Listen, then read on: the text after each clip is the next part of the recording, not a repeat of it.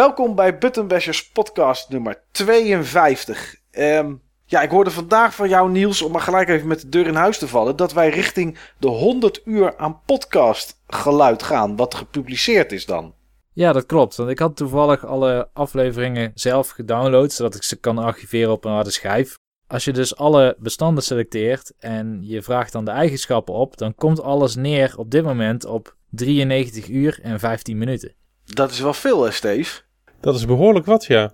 Je, je zal er maar uh, achter elkaar aan moeten luisteren, joh. Ja, het is wel een, uh, het is wel een uh, behoorlijke, behoorlijke lengte, inderdaad. Maar jij gaat ze allemaal achter elkaar luisteren of zo, Niels? Wat is het idee erachter? Nee, nee, nee. Ik heb ze gewoon opgeslagen. Oh, echt puur voor archivering? Nou, ik zat te denken, misschien kunnen we die tags een keer veranderen. Nu, als je een Button Bashers ja. aflevering downloadt, dan staat er Button Bashers en dan het nummer van de aflevering. Maar misschien willen we in de toekomst die titels daarin verwerken. Ja, die MP3-info, uh, zeg maar, die erin ja, zit. precies, die metadata. Ja, ja dat is op zich. Uh, dat is op zich is dat misschien wel een, uh, wel een keer iets om, om te veranderen. Nee, ik dacht van, jij gaat natuurlijk. mensen weten dat misschien half of niet. Je bent natuurlijk net terug uit Korea. Ja. En we nemen het snel even op, omdat je over twee dagen weer naar Japan vliegt. Dus ik denk, misschien ga je de hele vlucht naar jezelf zitten luisteren en naar Steven en naar mij. Maar dat is het dus niet. Nee. Oké. Okay. Wat, wat ga je doen in Japan de, deze ronde, Niels? En wat heb je gedaan in Korea? Even kort, want het is, ja, het is toch wel met games te maken. Dus het is toch misschien ja. wel interessant. Nou ja, in Korea ben ik uh, langs geweest bij een aantal universiteiten en uh, game developer bedrijven. En bij game development bedrijven in Korea, dan moet je iets heel anders voorstellen dan in Nederland. Want wat in Nederland een groot gamebedrijf is, is bijna een soort start-up niveau in Korea. Okay. Die bedrijven hebben daar gewoon 4000 werknemers. Tenminste de grote als 4000? Ja, ja, ja. 4000. NCSoft, Nexon. Zij zitten in een, uh, in een regio dat heet Pangyo. Dat ligt bij Seoul. Pangyo heet dat? Pangyo, ja. Oké. Okay. en Klinkt een beetje als dan... rappers die met, een, uh, met hun vingers op elkaar schieten. Pangyo. Ja, nou, volgens mij heet het in het Engels zoiets als Inno Valley.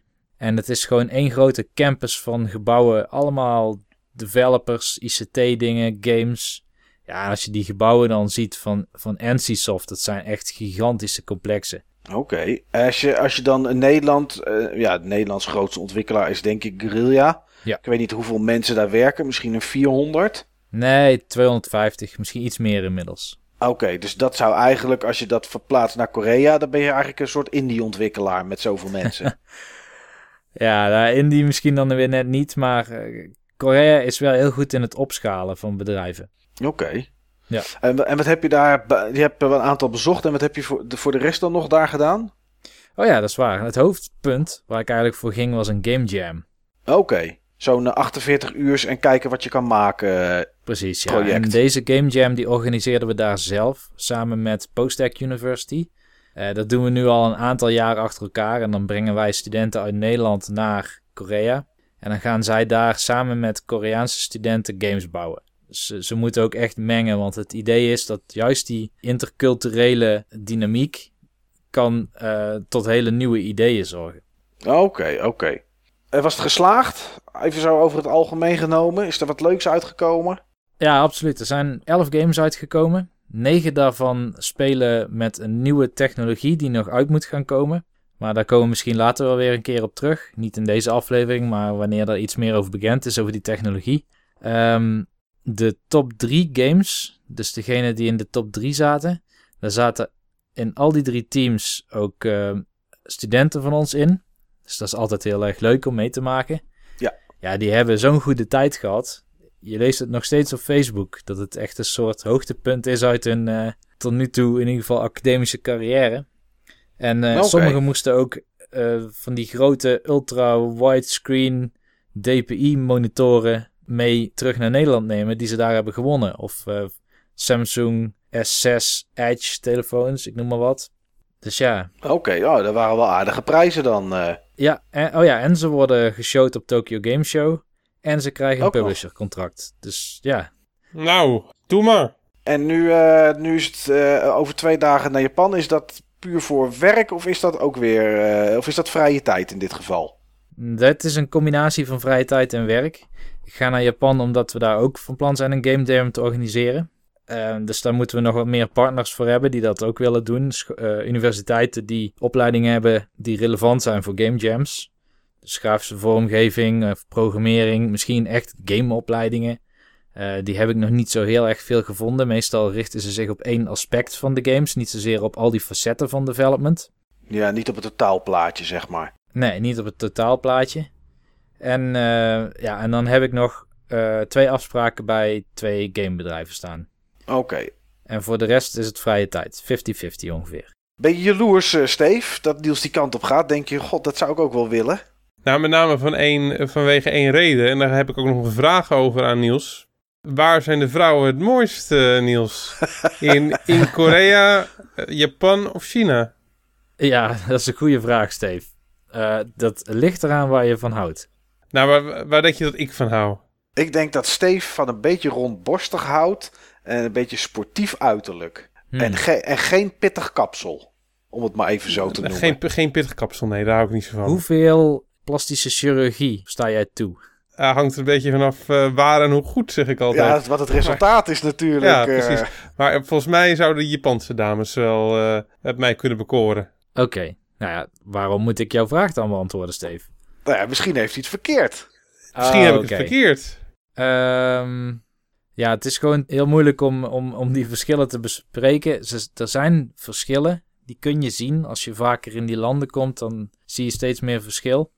Maar uh, ja, het is te subtiel om zeg maar in woorden om te kunnen zetten. Oké. Okay. Nou, zal ik toch mee moeten, hè, Mike? Ja, of je moet er gewoon uit elk land eentje, uh, ja, een soort elk stadje, ander schatje uh, He, heb, jij toevallig nog een heb jij toevallig nog een plekje over, uh, Niels? een plekje is, er toevallig, is er toevallig nog een plekje vrijgekomen of zo? wel naar China, inderdaad, ja. Nou, ik uh, zeg, ik, ik denk dat ik, ik, ja, ik denk dat je ons maar moet missen dan eventjes, uh, Mike. Nou ja, is geen probleem. Dan doe ik gewoon een solo podcast, uh, neem ik dan op in die periode. Ja. Dan ga ik gewoon tegen mezelf vertellen wat ik heb gespeeld. Of met je dochter. Dat zou ook nog kunnen. Ja. ja. Ja, dat, dat, is een heel goed alternatief inderdaad. Ja, ja maar die weet uh, niet zo heel veel van games. Nou, go goede reden om het, er, uh, om het te leren, toch? Ja, dat heb ik wel eens geprobeerd, jongens. Door er achter een Atari 2600 te zetten en een Commodore 64. En dan zei ik, joh, probeer het nou. Speel in ieder geval één potje. En kijk dan even wat je ervan vindt. En halverwege het potje zei ze, wanneer is het potje afgelopen? Dus nee, dat was, het was geen succes. Ik... Uh, ik denk dat ik beter over games en wat er gespeeld is met jullie kan praten, jongens. Want uh, daar komt uh, waarschijnlijk veel meer uit. En laten we dat gelijk maar eens even doen in de Game Talk.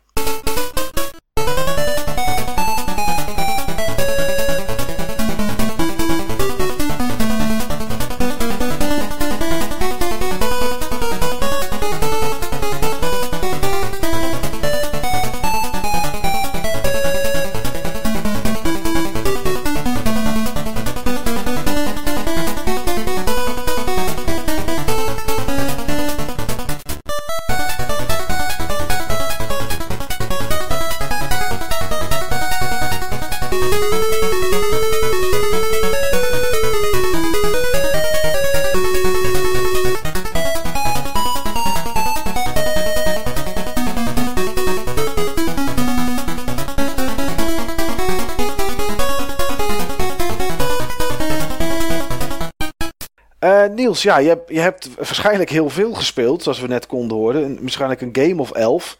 Maar uh, heb je ook nog iets anders gespeeld waar uh, mensen die, uh, ja, die, die niet in Korea waren iets aan hebben? Iets aan, ja, die ze kunnen spelen inderdaad. Ja. ik heb twee spellen en die heb ik eigenlijk al een tijd geleden uitgespeeld. Want de laatste tijd heb ik echt heel weinig tijd om te gamen. Ook in Korea heb ik eigenlijk, behalve die games die die Game Jam hadden gewonnen en een en een paar games die ik heb geplaytest, heb ik eigenlijk ook helemaal niks meer gespeeld. En de twee games die ik wil gaan noemen in deze Game Talk, uh, heb ik allebei al eens eerder genoemd. Of die heb ik genoemd of heb jij genoemd. Oké, nou begin maar met de eerste. Nou, Stick It To The Man. Oh, Stick It To The Man. Ja, ja, ja. Die indie uh, platformer is het, zeg maar. Het is een indie platformer point-and-click adventure, zou ik het omschrijven. Ja, klopt. En jij had er een stuk van gespeeld, geloof ik, maar niet zoveel. Nee, ik heb het op de Wii U gespeeld en ik heb dat heel snel uitgezet omdat de performance echt gewoon beroerd was. Dus ik weet niet waar jij het op gespeeld hebt. Ik heb het ook op de Wii U gespeeld. Maar had ik jij, weet wel eh, wat je bedoelt met performance, ja. Ja. Maar on- ondanks dat ben je gewoon keihard doorgegaan. Het kon je niet deren. Nou, de game wordt niet voor niets, denk ik, zo goed gewaardeerd. Dus ik ga meestal wat langer door met zo'n game spelen. Ook als hij niet meteen heel erg bevalt. Dan moet ik zeggen dat Stick It to the Man op zich best een aardige adventure game is. Ook als Ja. je hem vergelijkt met de oudere adventure games. Het is een heel andere stijl dan die we gewend zijn. Het is een soort Cartoon Network-achtige stijl. Tenminste, de Cartoon Network van vroeger. Als je, ehm, hoe heette die, eh, die cartoons ook weer? Johnny Bravo had je en Ja, de- Dexter. eh, ja, en Cow and Chicken. die- Cow and Chicken, zeg maar dat soort grafische stijl, ja, dat is Stick It to the Man ook. Misschien eigenlijk wel iets meer richting Ren en Stimpy nog. oké. ja. Maar is het ook leuk? Eh, nou, er zitten leuke ideeën in, maar uiteindelijk vind ik het niet echt een hoogvlieger in het genre. Oké, terwijl je net wat je ze- hè, zelf zei, toch wel redelijk het doet overal qua scores. Ja, nou, ik denk dat dat met die productiewaarde te maken heeft, want het ziet er echt werkelijk heel erg goed uit. Het idee is ook leuk. Eh, wat er namelijk is, je karakter in de intro is dat, dan krijgt hij iets op zijn hoofd. En daardoor komt er een soort arm uit zijn eh, hersenen. Ja, En met die arm, die kun je namelijk ook bewegen met jouw eh rechterstick, als ik me niet vergis, kun jij gedachten van mensen afluisteren. En op die manier ook behoeftes begrijpen van eh, personages die in die wereld staan. Dus het kan bijvoorbeeld zijn dat, ehm, even denken of dat ik een voorbeeld kan, zo voor de geest kan halen. Leuke woordspeling ook. Hand komt uit brein, Niels moet die zich voor de geest halen. Ja, ga verder. Ja. Ehm, nou, je komt op een gegeven moment bij een psychiater. En die psychiater die heeft volgens mij geen inspiratie of zo. En dan moet je op zoek gaan naar een glazen bol. Die die kan gebruiken voor zijn inspiratie. Oké, En die glazen bol die kun je ergens bij een waarzegger vinden. Maar die heeft natuurlijk weer iets anders nodig. En zo loop je door die wereld. En je gaat bij alle personages die je in die wereld tegenkomt. Eh, ga je de gedachten na. En eh, soms krijg je aan de hand van die gedachten iets. Bijvoorbeeld als iemand denkt aan een hotdog. Dan verschijnt er een sticker van een hotdog. Net zoals bij Paper Mario Sticker Star of zo. ja. En die sticker die kun je dan pakken en dat komt dan in je inventory. En dat is net zo'n soort inventory als die we gewend zijn van point-and-click adventures. ja, die hand kan je, die kan je toch ook gebruiken om, om dingen op te pakken en te slingeren of zo, van het een naar het andere.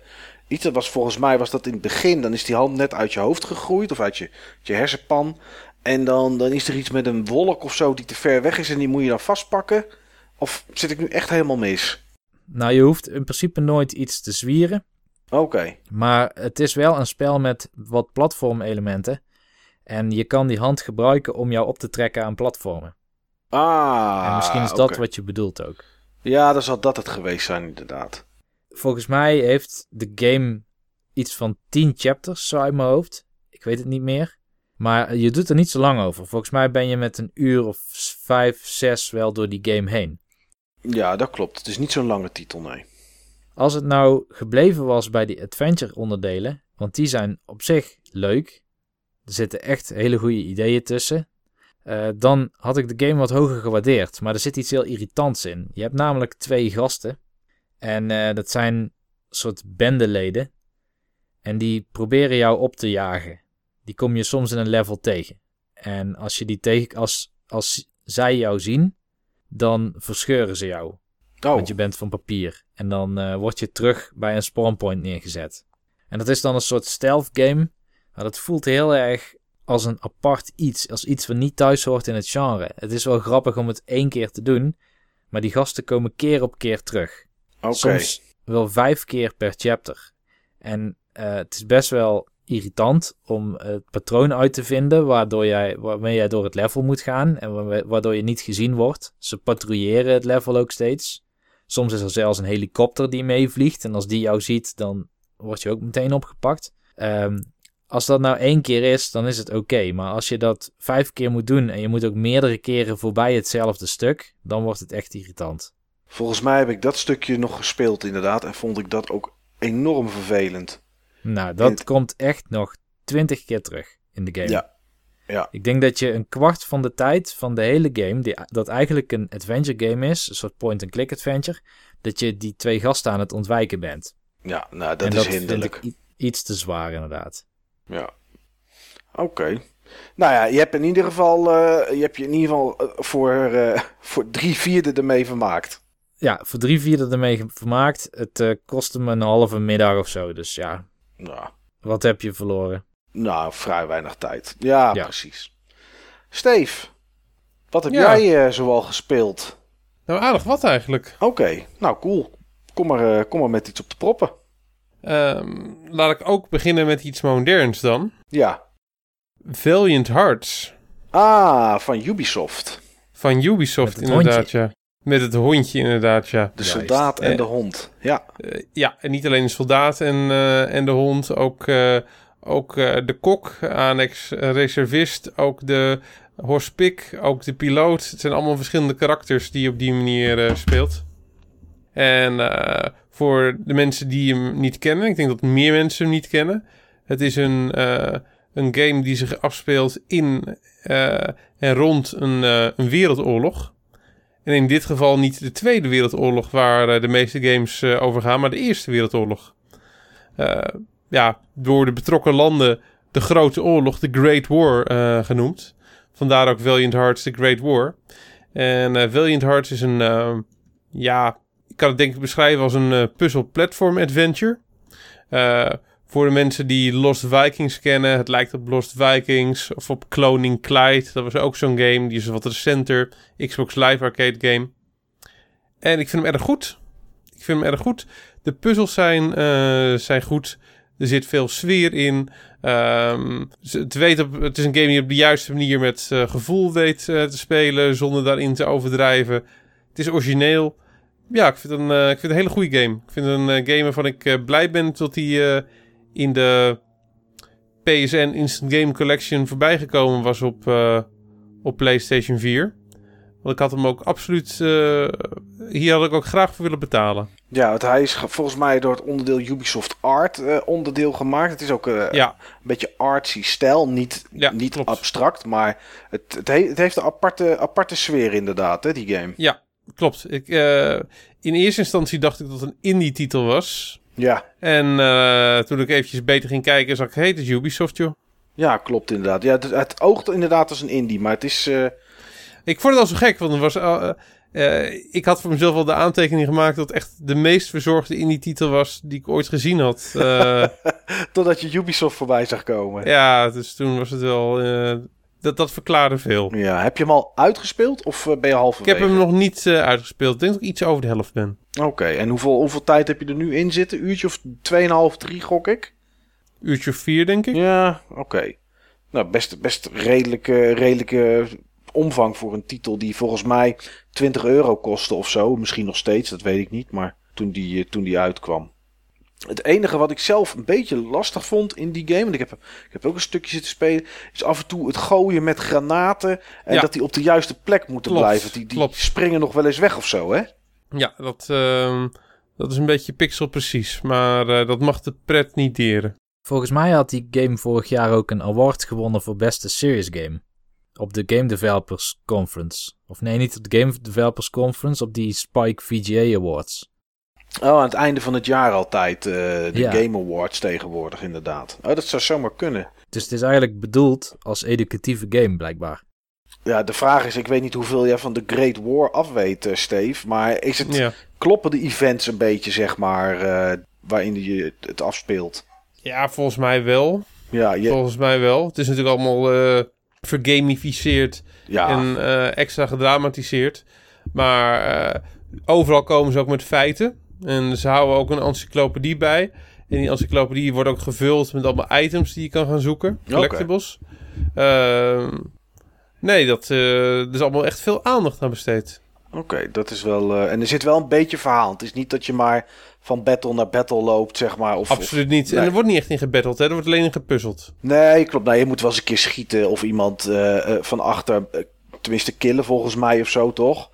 Maar alles is op puzzelachtige wijze. Ja, precies. Oké. Dus het is wel, eh, wat dat betreft, zit dat wel goed in elkaar met verhaal erbij. Oké.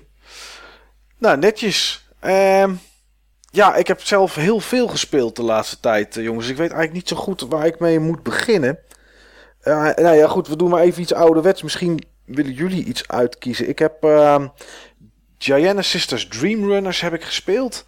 Um, ik heb uh, Blues and Bullets Episode 1 heb ik gespeeld. Een uh, soort Telltale-achtige titel. Um, ik heb Until Dawn gespeeld en uitgespeeld. Uh, de nieuwe kaarten voor Hearthstone, de Grand Tournament zijn uit. En ik heb volgens mij nog hier en daar wel, uh, wel iets zitten spelen. Ik ben weer begonnen aan Dark Souls, de eerste. Maar goed, daar hoef ik voor de rest niks over te vertellen. Uh, zit er iets tussen dat je denkt van daar wil ik wel wat over horen? Nou, wat zullen we doen, uh, Niels? Ik hoorde daar op een gegeven moment gespeeld en uitgespeeld. Dat vond ik wel een interessante. Dat ja. is uh, Until Dawn, is dat. Ja. Ja, Until Dawn. Uh, de nieuwste en volgens mij dit jaar nog enige Sony-exclusieve nieuwe titel die ze, die ze uitgebracht hebben twee weken geleden, denk ik. Of een week geleden. Uh, het is een, uh, een tiener-slasher zoals we die kennen uit films als uh, Scream, I Know What You Did Last Summer, Cabin Fever, nou, noem het allemaal maar op. De films die niet zo'n hele hoge waardering krijgen, waar vrouwen altijd vallen als ze achterna gezeten worden, waar de meest domme beslissingen worden genomen als de, de moordenaar of de demon of wat er dan uh, ook achter ze aan zit voor hun staat. En uh, waar uh, shirtjes zo strak mogelijk moeten zitten omdat het er een beetje sexy uit moet zien. En alles van dit zit in de game. En um, het grootste speerpunt van Until Dawn is dat je acties volgens een bekende term butterfly effect dat die invloed hebben op de rest van het spel. Uh, ik heb dat uiteraard getest. Uh, ik heb daardoor de game uh, drie keer opnieuw opgestart. En toen bleek dat er totaal geen effect was. Maar dat kwam omdat ik de intro aan het spelen was, die een half uur duurt. En daar komt, is de, uit, de uitkomst is er altijd hetzelfde van. Maar daarna begint het. En ehm, ja, het heeft enorm veel effect. En dat is wel eens leuk om, om te zien.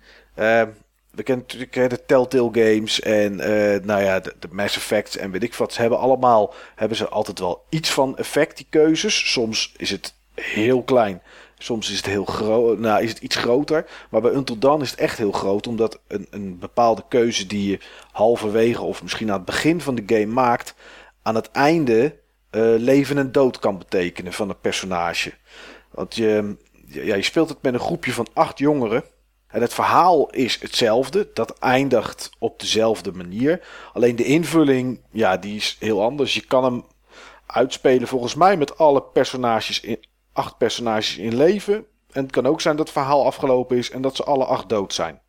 Dus wat dat betreft uh, zit daar genoeg keuze in. Alleen, uh, nou ja, goed, hè, wat ik zei, het verhaal verloopt wel voor de rest uh, hetzelfde. Onderweg heb je wel keuzes hoor. Ga ik naar gebouw A of ga ik naar gebouw B? En dan nou, hè, loopt het allemaal weer net iets anders. Um, het is alleen gameplay-wise gezien is het niet heel erg interessant. Uh, het is lopen op vrij voorbestemde paden. Als je naar links en naar rechts kan, dan is één kant is die op van het verhaal en aan de andere kant ligt een collectible. Zo uh, werkt het eigenlijk continu. Voor de rest bestaat het uit quicktime events. En uh, ja, je stick of naar links of naar rechts houden om een keuze te maken. En uh, ja, items oppakken als een soort van bewijs over wat er allemaal gaande is. Ja, dat is, dat is Until Dawn. En dat doe je dan een, afhankelijk van hoe snel er personages doodgaan. En of je een beetje gaat rondlopen of niet, doe je dat in zo'n 8 tot 10 uur ongeveer. En ja, dan heb je het verhaaltje rond. En dat is het. Dat is Until Dawn. En wat vond je van het verhaal? Het verhaal is, is wat ik zei, het is um, uh, het begin is net zo als uh, al die horrorfilms die ik opnoemde. Het is uh, kazig. Het is echt zo'n heel standaard horrorverhaal.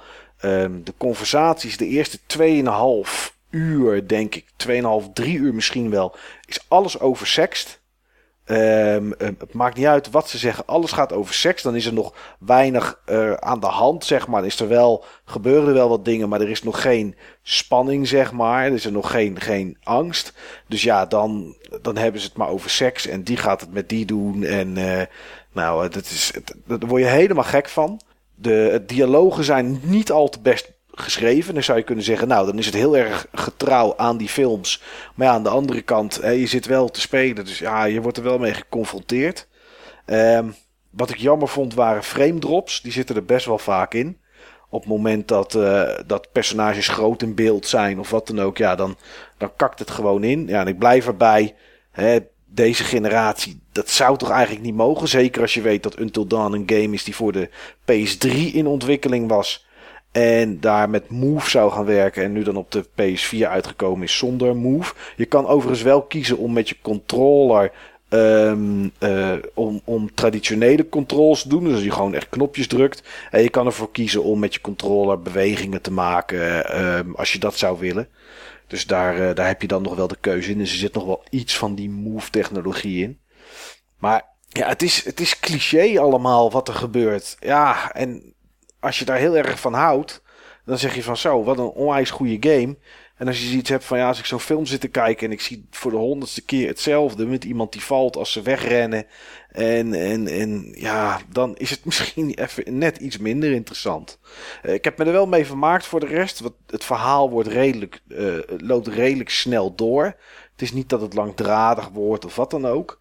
Uh, en de, de, de, ja, de, voor de rest is de voice acting is goed gedaan. En de, personages zijn echt goed gedigitaliseerd en zo. Dus dat is allemaal wel, uh, dat is allemaal wel goed. Omgevingen zijn goed. Maar ik denk dat het belangrijkste is het, is, het is een soort horror survival game. Maar de game laat je wel schrikken. Maar brengt geen angst bij je naar voren. Als je de PT-demo gespeeld hebt, die, die Silent Hills demo, of als je bijvoorbeeld een game als Condemned hebt gespeeld, dan um, ja, daar voelde ik gewoon als ik aan het spelen was, dacht ik van shit, als er maar niks gebeurt, dan voelde ik toch een soort van angst wat ze opwekte. En dat is hier niet. Hier is het alleen maar van, oh, ik zal zo meteen wel weer een keer schrikken en dat is het. Dus ja, dat, dat is er wel jammer aan, moet ik zeggen. Maar voor de rest, als je, als je die verhalen een beetje kan waarderen, ja, dan kan je met een slordige, slordige 8, 9 uurtjes heb je prima vermaakt. En dan kan je hem daarna nog een keer spelen of bepaalde scènes eventueel voor, een, uh, voor de achievements. Of voor de trofies in dit geval, want het is PlayStation. Dus ja, dat, dat is Until Dawn. Nou, helder, dat geeft wel een uh, duidelijker beeld. Ja. Nou goed, dus dat was uh, iets wat ik gespeeld heb, Niels. je had nog een tweede titel, zei je. Ja, en daar had ik het al langer geleden over gehad. En dat is een retro titel. En dat was Ease. Oh. Ja, die heb jij uitgespeeld, hè? Dat klopt, ja. Dat zag ik in het uh, uh, 500 retro game uh, uitspeeltopic. Ja, in dit geval in ieder geval Ease Book 1. Ja. Ik heb ook nog boek 2, boek 3 en boek 4 op de PC Engine liggen. Maar uh, ja, ik heb eerder al een keer verteld dat ik met het spel was begonnen. Dat ik nog aan het uitvinden was wat precies de bedoeling was en wat het verhaal was. En ja, uitgespeeld inmiddels. Korte game, van een uur of acht uit mijn hoofd dat ik erover heb gedaan. Ook alweer een tijdje geleden. Maar uh, ja, nu kan ik eindelijk vertellen wat die game precies is. Nou, doe dat maar eens dan. Verlicht ons. Nou, Ease is trouwens een serie en ja, dat heb je misschien wel eens gezien. Er zijn best wel veel delen in. En volgens mij wordt er op dit moment ook nog aan een deel gewerkt. Weliswaar via Kickstarter. Maar er komen nog regelmatig delen volgens mij uit. Wel, wel voor de PC, want dat is natuurlijk lekker makkelijk. Ja. Maar er komen nog steeds delen uit. Ja. Klopt, ja. Vrij recent is er inderdaad een PC-deel uitgekomen. Ja. En blijkbaar ben je bij bijna elk deel, misschien wel elk deel, zo'n kereltje met rood haar. Oh. Die komt elke keer weer terug.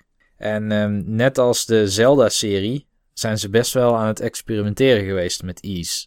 Dus je hebt ook zo'n side-scrolling Ease-game. Oké. Okay.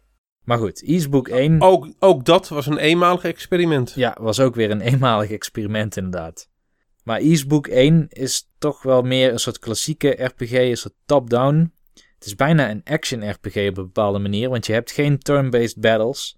En je hebt ook geen uh, random encounters. Oké. Okay. Dus nou, vertel, de... vertel ook eventjes van hoe je aanvalt. Ja, dat is een goeie. Uh, het aanvalsysteem, dat is best wel wennen. Um, je hebt geen knop om met je zwaard te slaan. Wat je doet is als een soort van ridder met lans op paard. Ren je op je vijand af.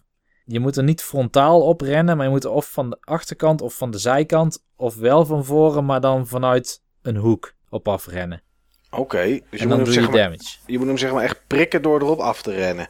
Je moet hem echt prikken, ja. En, ehm, en dat werkt op zich prima op de overworld, bij beestjes die je zo afkrijgt.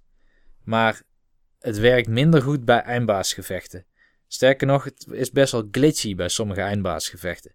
In het begin streamde ik de game nog wel eens. En dan kwam ik bij een eindbaas en dan rende ik daarop af om hem te prikken. En dan sta je vervolgens in zijn sprite. En dan ga je binnen een seconde ongeveer van 100% health naar 0%. Oké. Omdat je geen echte collision hebt. Je loopt echt dwars door die eindbaas heen. En door de meeste vijanden loop je ook, door alle vijanden zelfs. Je loopt er echt doorheen. Maar als je in de sprite zit van de vijand, dan ga je dus zelf ook af. En dat is echt tricky om mee te werken. Maar het, het werkt soms ook in je voordeel. Bepaalde eindbazen waarvan ik later ben tegengekomen dat daar heel veel moeite mee is. Dat er zo'n difficulty spike is. Die had ik dan weer per ongeluk op een of andere manier heel simpel afgekregen. Zonder dat ik in de gaten had wat aan het doen was. Hmm, dat is wel apart. Maar eh, je hebt geen, geen enkele andere mogelijkheid om aan te vallen. Je hebt geen spels of zo. Nee, je hebt, geen je hebt wel iets van spels, maar die doen meestal iets anders. Die, die laten bijvoorbeeld uh, deuren zien die je anders niet zou kunnen zien. Of dat je niet geraakt wordt door een of andere curse. Maar je hebt geen spels inderdaad om aan te vallen. Het is echt puur prikken. Oké. Lopen die verhalen door van die boeken of is het net zoals Final Fantasy? Volgens mij lopen ze wel door. En volgens mij komen bepaalde locaties en bepaalde karakters ook steeds terug. Oké. Boek 1 en 2, die, uh, als je de versie hebt die ik heb, de CD-ROM versie van uh, de PC Engine, dan staan ze ook op één CD. En dan start die deel 2 ook automatisch na deel 1, waarbij je de stats behoudt van deel 1. Nou, dat is dan wel netjes. Het lijkt Klopt, wat dat ja. betreft op Mass Effect. Boek 1 en 2, dat loopt inderdaad volledig in elkaar over. Ja. En nou blijkt dus dat er ook een verhaal achter iets zit. En daar ben ik eigenlijk achtergekomen tegen het eind van het spel pas. Oh. Ehm, je moet namelijk zes boeken vinden waarin het verhaal van de wereld Ease beschreven staat. En Ease, dat is een wereld in, in de lucht. Zo'n vliegend continent. En ehm, in die acht uur probeer je die verschillende boeken te vinden. En in het begin denk je dat het een heel groot spel gaat worden. Want elk boek ligt in een andere dungeon of, of een soort grot of zo. Maar in de laatste dungeon vind je dan ook weer gewoon drie boeken. Dus wat ah, dat betreft valt het wel mee. Je hebt ook heel weinig dungeons. Het zijn er maar een paar. Ehm, en je hebt eigenlijk maar één village. Dat is het dorp waar je ook in start. En dan moet je steeds naar terug. Dan kom je telkens terug om je gear te upgraden. Oké. Maar met acht uurtjes, acht, negen uurtjes is het geen grindfest. Dus je hoeft niet onwijs te grinden om, om te levelen, denk ik dan. Nee, je hoeft zeker niet heel veel te grinden. Ik heb wel wat gegrind. Bepaalde eindbazen, die hadden mij in twee tikken, zeg maar, af. Ja. En ehm, als jij dan één level grindt, dan kost het drie tikken. Oké. Dus het heeft best wel veel effect om één leveltje te grinden. Ja. En de beesten waar je dan bent op dat moment, ehm, want uh, natuurlijk alle vijanden worden steeds moeilijker en zo, maar ze geven ook steeds meer XP. Uh, eh, ja, die geven genoeg XP dat je meestal binnen 10 minuten wel weer level up bent. Oh, dat gaat wel rap dan. Ja. En uiteindelijk is die game nog best wel te snappen. Uh, hoewel ik ken iets van Japans, maar eigenlijk heel weinig. Want je hebt hem echt in het Japans gespeeld. Ja, ik heb hem echt in het Japans gespeeld en zo. Maar ik ken minder dan een, uh, dan een kleuter in ja. Japan. En toch, begreep, en toch begreep je er wel iets van. Ja, ik begreep er wel iets van. Ik heb af en toe heb ik GameFAQs geraadpleegd, omdat ik het heel eventjes een bepaald kernwoord niet snapte of zo. Uh, je hebt ook een aantal uh, items in je inventory. Uh, een aantal ringen bijvoorbeeld. En dan had ik wel door dat één ring dan voor strength was en één ring voor defense. Maar dan, ja, je hebt blijkbaar ook een life ring. En als je stilstaat, dan regenereer je health.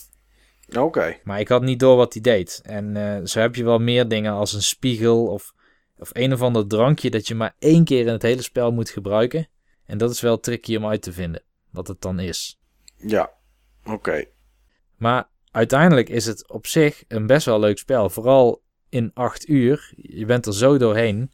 Het is echt iets anders dan Final Fantasy of Dragon Quest. Hmm. Een game met een eigen smoel. Oké.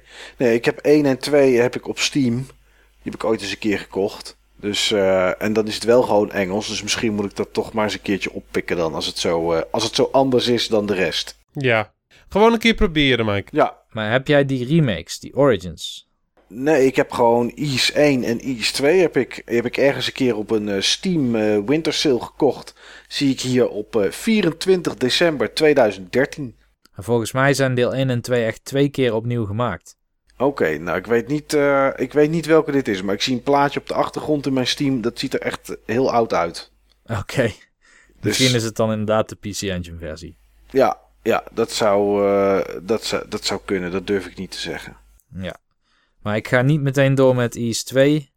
De volgende game, en daar ben ik al aan begonnen. En ik hoop dat ik hem voor de volgende podcast eh, heb uitgespeeld. Is Neutopia. Oké, nou Oké. Oké, dat is echt een hele leuke game. Ja. Is eh, ook weer Japans, maar heel leuk inderdaad. Ja, dat, eh, daar mis je minder aan. Ja, daar hebben we het dan een andere keer over. Ja, de vertaling is wel echt goed hoor. Wat ik al gezegd had in de podcast toen ik eraan begonnen was, uh, Neutopia. Mhm. Maar eh, dat type game laat zich gewoon wat beter spelen zonder dat je alles begrijpt. Ja, precies. oké. Steve, je had nog meer, Ja. eh, je had redelijk wat gespeeld, zei je. Is er nog iets dat je denkt van daar wil ik het wel even over hebben? Ja, ehm, twee games en dan allebei wat korter. Oké. Ik was een paar weken geleden was ik bij eh Noob Lowstar van het eh, forum, Robin. Ja. Hebben we samen lopen gamen. En hij heeft toch wel wat, aardig wat eh, exclusievere titels. Ook een aantal die ik niet heb. En daar heb ik ook twee games gespeeld die ik eigenlijk altijd, die ik al een hele tijd wou. En beide titels zijn in ieder geval niet van mijn verlanglijstje afgevallen. Oké, nou dan ben ik wel benieuwd welke dat zijn, Steve. Dat waren Mega Man The Wily Wars. Oké, zeg maar de Mega Drive versie van eh, Mega Man 1 tot en met 3. Eh, vond ik tof. Ehm, moeilijker. Moeilijker dan... eh, in ieder geval de Mega Man 2 versie was moeilijker dan de NES versie die ik kende. oké. Ze hebben die baas hebben ze moeilijker gemaakt. Die hebben ingewikkeldere patronen en die zijn gewoon slimmer. Oké, de meer eh, betere attacks en, en meer, eh, meer variatie dan. Ja, nou, die hebben gewoon meer betere AI. Die, eh, die fop je niet zomaar. Oké, Ja, een soort hardcore remix. Eh, ja. En ik vond het een, eh, ja, echt een hele coole versie. We hebben eigenlijk alleen Mega Man 2 eh, gespeeld. En zijn we wel behoorlijk ver ingekomen.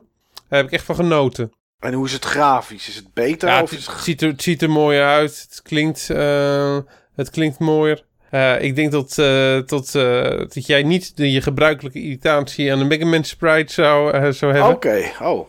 Ik weet hoe, hoezeer jij fan bent van de oorspronkelijke Mega Man sprite. Ja, ja, dat is... eh poeh. Nou, we gaan, we gaan een ware, end ware terug. liefde. Ware liefde, hè? Ja, zeker. We gaan een end terug, Mega Man en ik. En nou, het is gewoon grappig om te zien dat er eigenlijk... ehm, ja, ook, ook vroeger al een soort van HD-remix waren. Ja, HD-remakes. In eh, dit geval dus een stap van 8 naar 16 bit. En ze waren natuurlijk nog meer games. eh Mario, eh, Mario All-Stars, Ninja Gaiden. Maar ja, ik vond het wel ja, leuk om die bekende games... ja, toch weer op een andere manier tot je te krijgen. ja. Nou, en hij staat nog op je verlanglijstje, zei je. Dan, ja, dan is natuurlijk wel een beetje de vraag bij zo'n game als dit. Wat, wat is die ongeveer waard? Wat moet zo'n titel op dit moment kosten, Steve? Ja, ik denk dat het begint bij 250 euro op dit moment. Oh, zou ik hem lekker op je lijstje laten staan?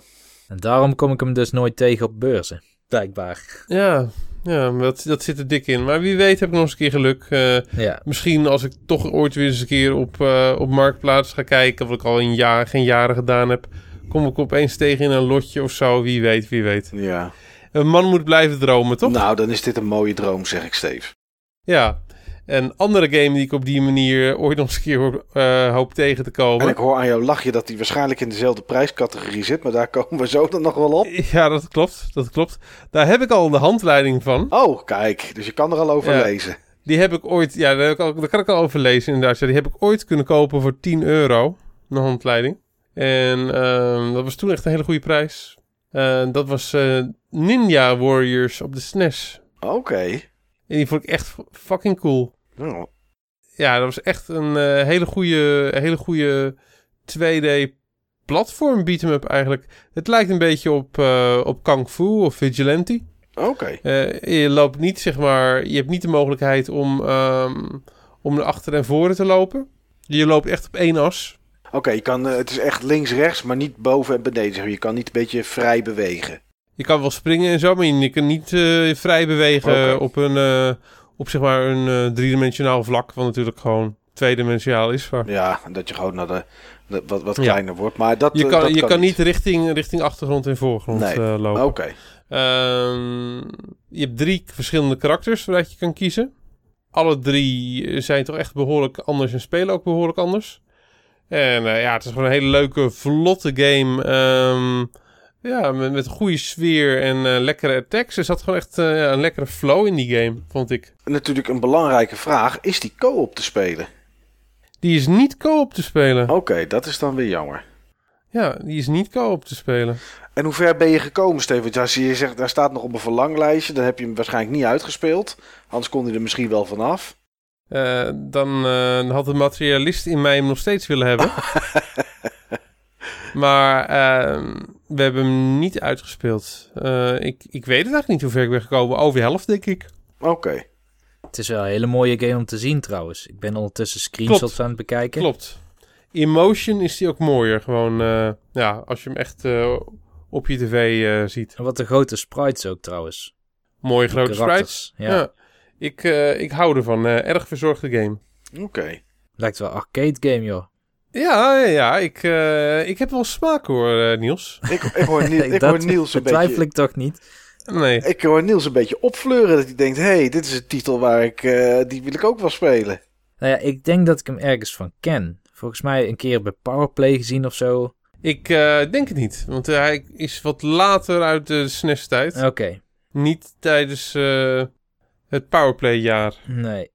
Ja, het ziet er zeer Nou, goed uit. Ja. Ik ga gewoon een klein beetje smokkelen. Nog één spel wat ik daar heb gespeeld. Nou, Eh, vlucht dan. beke- Mag wel. eh, een bekendere titel, eentje die ik gewoon heb. Oké. Een hele, hele geliefde titel. Eh, zowel van mijzelf als eh überhaupt. Weer een 16-bit klassieker. Weer een SNES-game. Super Castlevania 4. Oh, oké. En daar eh, hebben we even de eerste vier levels in, eh, in gespeeld. Eh, op level 4 eh, liepen we eventjes eh, stuk. Maar eh, ja, wat een heerlijke game is dat toch. Mijn, eh, mijn grote favoriet blijft, eh, blijft Dracula X Runner of Blood. Maar dit is toch wel qua traditionele Castlevania een goede tweede. Oké, en de, maar je zei, ik had hem zelf wel. Had je hem al, dus die, die was gewoon om even lekker te spelen, zeg maar. Was niet... Om even lekker te spelen. Die heb ik verschillende keren uitgespeeld in de SNES-tijd. Oh, oké. En nu eh, level 4. Nou ja, de, de- hoeveel levels zitten erin? Een stuk of 14 of zo. Oh, oké. Dat is wel een het behoorlijk is niet eind. zo'n hele grote game, geloof ik, hè? Eh, levels, nou, sommige levels zijn wat groter hoor. Het is geen kleine game. Ik vind het wel super cool met die zweep die acht kanten op kan. Ja, en die je ook zeg maar kleine klapjes kan laten geven als ze zeg maar een beetje dichterbij komen. Dat je ze dan op die manier een beetje kan stunnen. Je kan hem slap laten hangen, zeg maar. Ja, Ja. zo zou ik eh, dat ze. Oké. ja, Ik geef hem Ja. gewoon aan, hè, Steve. Ja, je kan hem slap laten hangen. Ja. ja oké. Nou, dat, is, dat is niet eens aangeven, Niels. Dat is gelijk afmaken ook. Daar hoeft, ja. daar hoeft niks meer op gezegd te worden, inderdaad. Oké. Ja, maar daar gaan wel vleermuizen vanaf, hè? Ja, Kunnen daar niet tegen als Steve hem slap laat hangen. Nee, dat klopt. Dat klopt. En als je dan eh, een beetje gaat zwaffelen, dan, eh, dan zijn ze zo weg. ja. Nou, goed. In, in, het, in het echt eh, is ook alles eh, zo weg wat ik probeer te zwaffelen. Story of your life. Zolang je dat maar niet Ja. bij vleermuizen probeert, want dan krijg je, eh, krijg je Partij voor de Dieren achter je aan. Eh, ja, ik denk dat je er ook wel meerdere ziektes van op kan lopen. Ja, dat denk ik ook wel. Maar goed om te horen dat je, dat je weer eens eh, wat retro hebt gespeeld, eh Steve ook. Ja, ik, eh, en ik heb, eh, ik heb echt nog veel meer gespeeld, maar dat bewaren we voor een andere keer. Oké, oké. Ja goed, jullie, net hebben jullie mogen kiezen. En ik wil toch eigenlijk over een andere titel eh, waar ik jullie niet over ga laten kiezen iets vertellen. En dat is Blues and Bullets. Ik denk dat geen van twee van jullie het kent. Nooit van gehoord. Nee, jij denkt ook Dat is niet. dat en- die Telltale-achtige game? Ja, dat is die Telltale-achtige game. En daar wil je iets over... Nou ja, Ja, door. daar wil ik iets over vertellen. Want ik ben daar namelijk enorm enthousiast over. En dat zou je niet zeggen met wat ik normaal gesproken van dat soort titels vind. Ik wil er alles van horen. Het is een eh, game die eh, uit is voor de PC ergens in juli. En van de week kwam de, ehm, eerste episode uit op de Xbox One. Nou, dan kreeg ik er een, een, reviewcode, kon ik daarvoor aanvragen. En ik twijfelde heel erg. Maar ik zag wat screenshots en ik dacht, nou weet je, ik ga het gewoon, ik ga het gewoon doen. Het is een, uh, een detective. Je speelt een, uh, ja, je speelt, je speelt een detective die, die zeg maar met pensioen is. Hij heeft een, uh, zo'n diner, echt zo'n Amerikaanse diner, daar staat hij nu in. Maar de man die jij speelt, Elliot Ness, dat is de kerel die ooit El Capone achter de tralies heeft gekregen. Um, El Capone is, is vrijgekomen na iets van 18 jaar of zo is het ongeveer. En die wil zijn uh, kleindochter uh, terug, want die is namelijk ontvoerd. En hij is zelf oude man. Jij bent nog nou, middel, middelmatig qua leeftijd. En ja, wordt aan jou gevraagd of jij die klus op je wil nemen. Nou goed, um, het, wat ik er grafisch interessant aan vond, en dat was eigenlijk de reden dat ik dacht van nou, ik ga het wel proberen, is dat de game is echt zo'n noir setting. Dus het is helemaal zwart-wit met alleen hier en daar wat rode elementen erin. En uh, er zit wat meer in dan in een standaard Game. Uh, alles wat ik van Telltale heb gespeeld en ook hetzelfde met uh, Life is Strange. Allemaal dat soort titels is ja rondlopen. Je kan items oppakken, je kan er naar kijken, je kan praten en wat keuzes maken. En dat is het doorgaans. Maar um, in uh, Blues and Bullets zit in de eerste episode die twee uur ongeveer duurt, twee uur en een kwartier, zitten ook twee uh, momenten in, twee actiemomenten echt met schieten, waarbij je gewoon echt met de controller um, ja, kan bewegen en kan richten en, en mensen neer moet schieten. En daar zit ook echt wel een groot puzzelelement in. Want ergens in de eerste aflevering kom je op een soort. Uh, op een plaats delict kom je. En dan moet je overal gaan, gaan kijken en gaan zoeken naar um, aanwijzingen van wat er precies is gebeurd. En die moet je daarna op een soort van ja, prikbordachtige manier moet je die in de goede volgorde zetten. Om erachter te komen wat, daar, uh, wat er nou aan de hand is, wat er gebeurd is. En doordat die gameplay, die standaard Telltale gameplay, om het maar zo eventjes te blijven noemen, doorbroken wordt door die actiemomenten Um, en door dat puzzelen, zeg maar, en dat, dat rondkijken, ja, is het, is het echt, echt wel heel erg tof om te spelen, moet ik zeggen. Wat ook meewerkt is dat het is niet alleen uh, uh, noir, dus het is niet alleen zwart-wit en rood, maar de grafische stijl is sowieso erg gaaf. Ergens in het midden van de game, dan loop je in één keer door een soort van, ja, een soort van scrolltekstachtig iets met grote woorden die omhoog ploppen en een soort van cartoonachtige manier van een stukje verhaal vertellen over de stad die helemaal naar de knoppen gaat en dat soort dingen allemaal. Het is, ja, ik vind het echt een, uh, nou, van de episodische games die er zijn, misschien op King's Quest na, maar dat is dan meer een adventure. Maar games die echt zo op deze manier werken, is dit denk ik mijn favoriet. Dat is niet zo heel moeilijk, maar uh, dit is gewoon echt een hele toffe titel.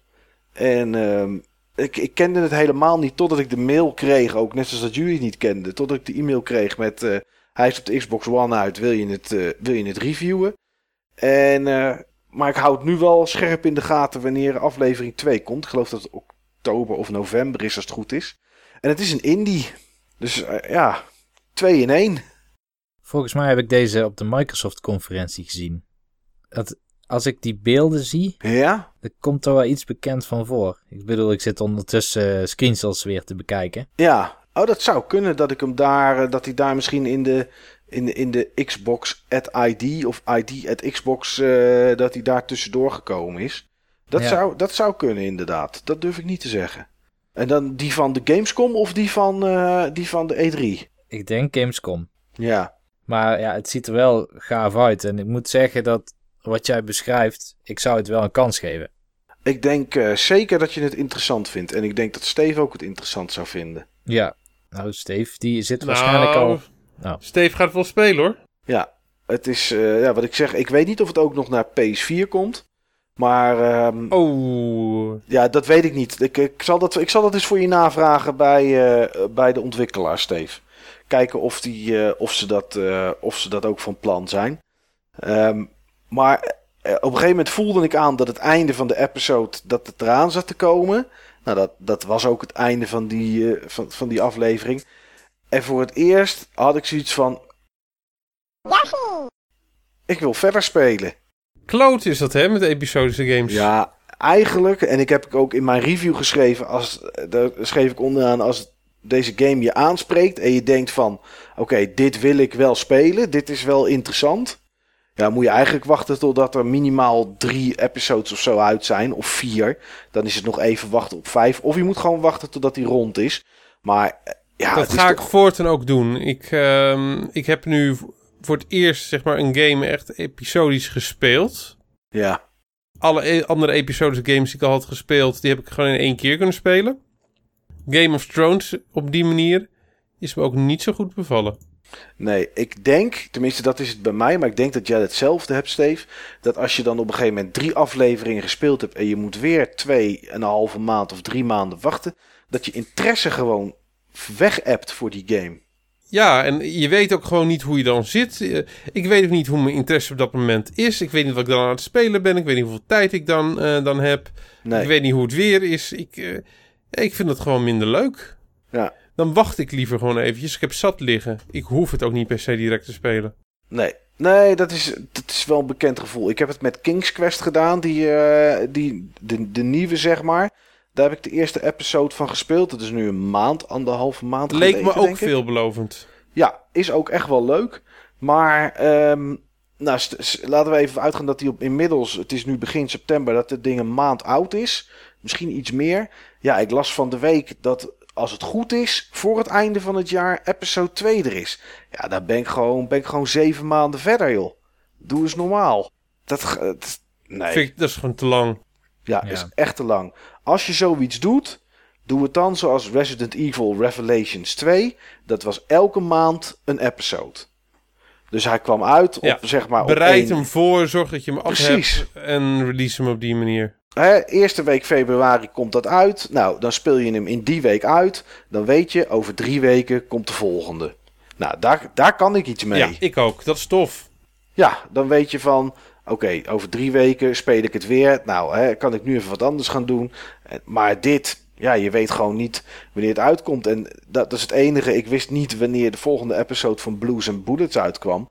Eh, gelukkig hoorde ik dat eh, daarna. Maar het, ja, het is een indie game. Misschien verkoopt het wel helemaal niet goed. Ja, had het ook zomaar kunnen zijn dat het nooit uitkwam. Maar dat is in ieder geval... eh, dat is nu in ieder geval niet het geval. De tweede episode komt er in ieder geval gewoon aan. En, Ik heb eh, het eventjes zitten bekijken. Het ziet er echt heel sfeervol uit.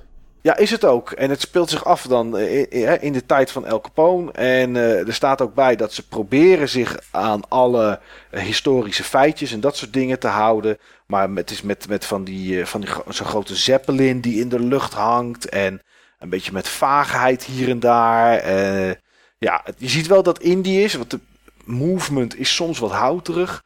Maar daar kijk je... Hmm, daar, overleef, ik, overleef ik wel. jawel, daar kijk je wel doorheen. De, de sfeer is gewoon echt heel goed. Ja, dit is nou echt mijn ding.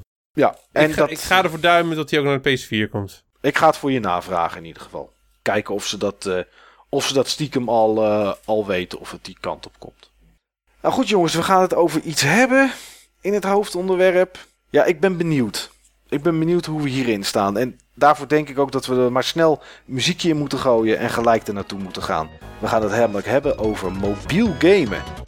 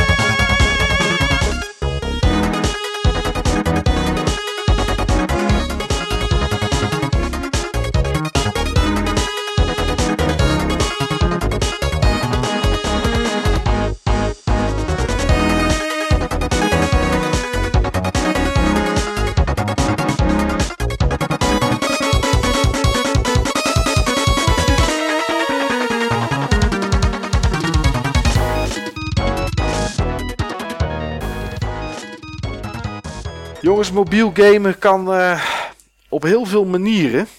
We hebben natuurlijk eh, de telefoons die je eigenlijk gelijk daarbij bedenkt. Maar we hebben natuurlijk ook een 3DS of eventueel nog een DS.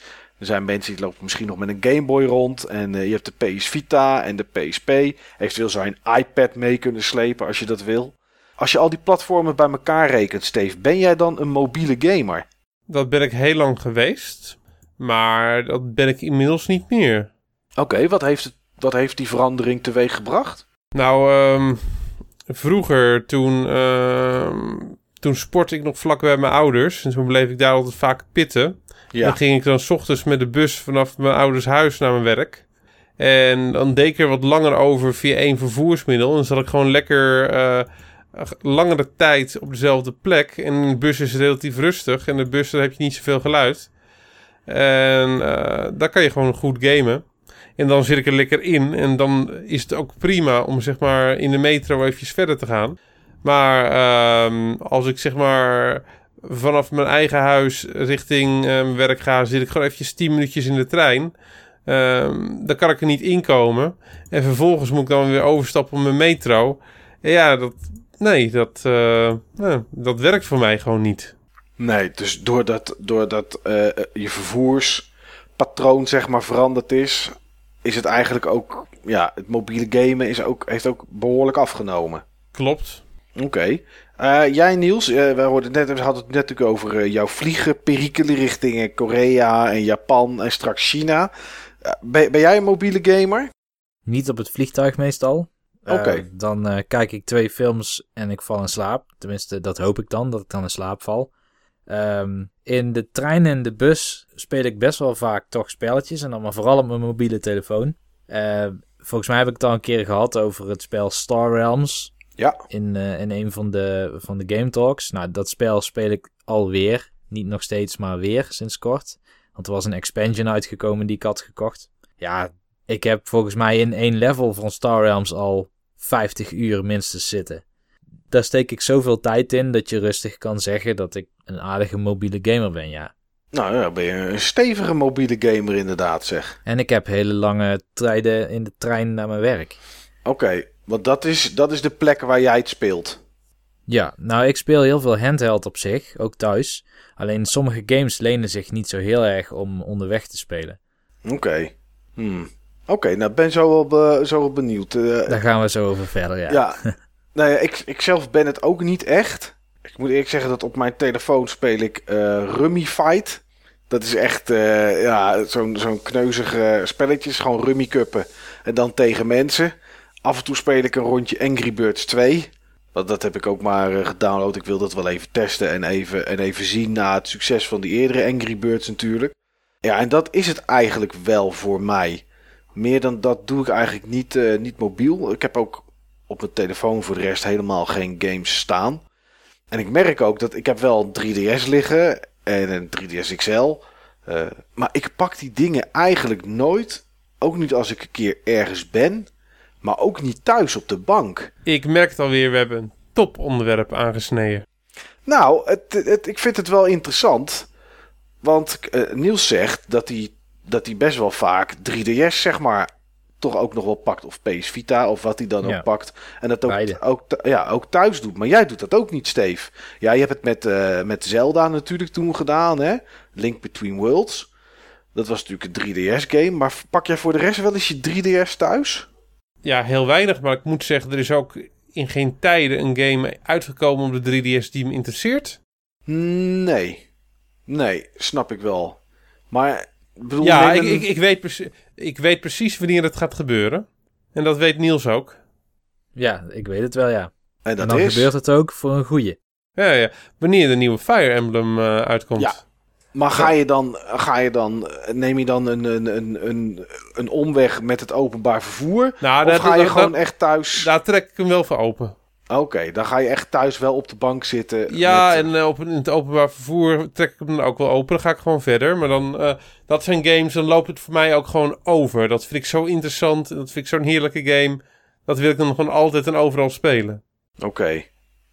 Ja, ik, jij, jij doet dus precies hetzelfde nieuws, alleen dan met, met meer dus thuis. Ja. Nou, het punt is, bijvoorbeeld op de PS Vita heb je eigenlijk best wel weinig spellen die echt geschikt zijn om onderweg te gaan spelen. Uh, ja, wat zijn een aantal nadelen die je kan hebben? Uh, dat het moeilijk is om je game te onderbreken. of je haalt geen voldoening uit een korte sessie, waardoor je eigenlijk vrij lang moet gaan spelen. Of je moet heel veel details onthouden.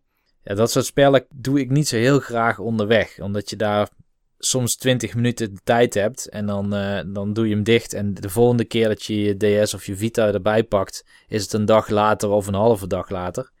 Dus uh, ja, die speel ik dan wel gewoon thuis, inderdaad. Ja, nee, dat is het grootste probleem wat ik er ook mee heb. Is, uh, er zijn best wel wat games op de, op de 3DS of op de DS die nog interessant zijn om te spelen. Ik was van de week was ik, uh, een beetje mijn games aan het opruimen. En toen kwam ik uh, Zelda Phantom Hourglass en Spirit Tracks kwam ik tegen. Ja. Nou, dat vond ik beide vond ik dat best wel leuke Zelda's. Zeker voor een handheld. En dacht ik van oké, ik heb ze alle twee best wel een heel stuk gespeeld. Maar ik heb ze nooit uitgespeeld, alle twee. Nou ja, goed eh, prima om dat weer eens een keertje op te pakken en te gaan doen. Alleen dat kan onderweg. Ja, goed, jullie gaan dan natuurlijk nog wel eens met trein en openbaar vervoer.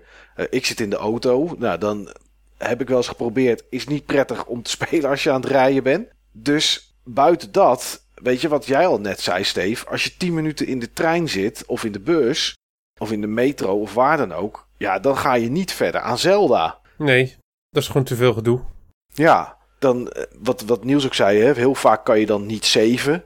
Uh, bijvoorbeeld. Dan moet je hem dichtklappen. Nou, dan weet ik al precies hoe dat bij mij verloopt. Ergens tijdens het dichtklappen en dat hij in een hoekje ligt, gaat de batterij op. Dan ben ik mijn save game ben ik weer kwijt. Of, of, of mijn progressie in ieder geval. Dat gebeurt, dat gebeurt bij mij dikwijls. Maar inderdaad, als ik ja, 10 minuten ergens zit te wachten, ja, dan pak ik mijn telefoon wel. Of dan kijk ik even op Buttonbashers Forum via, via de webbrowser of via Tappertalk. Maar ik ga niet... Bij mij idem dito. Idem dito. Ik ga niet Zelda zitten spelen. Maar aan de andere kant ga ik ook niet in een hoekje van de bank zitten met een vliesdekentje en een kopje thee. En ga ik Zelda spelen als er een grote tv voor mijn neus staat en daar ook nog games op zijn die interessant zijn. Dus ja, ik, Niels doet het dan wel, maar ik heb een beetje het gevoel dat zoiets als een 3DS, dat dat, en dat zien we ook wel een beetje denk ik aan de titels die eruit komen, dat het toch meer op, op de jeugd gericht is, zeg maar. Kinderen van 8, 9 jaar die misschien nog geen tv hebben of die niet de hele dag op hun kamer of die niet de hele dag achter tv mogen en dat die het dan in bed een uurtje voor het slapen gaan spelen of zo. Of heb ik, kijk ik dan eh, wel heel kortzichtig. Ja, en waar die dingen natuurlijk ook ideaal voor waren, is als uh, papa en mama ergens naartoe gingen en de kinderen op de achterbank uh, geëntertained moesten worden. Ja, geef, is... ze, geef ze allebei zo'n ding en uh, ja, instant entertainment. Ja. Je hebt ook gewoon zoveel alternatieven om op die manier de verloren momenten in te vullen. Um, vroeger dan kon ik zeg maar in het openbaar vervoer kon ik zeg maar of lezen of muziek luisteren of um, of zeg maar met mijn handheld vaak dan toen nog mijn, mijn GBA uh, ja, mijn GBA gaan spelen.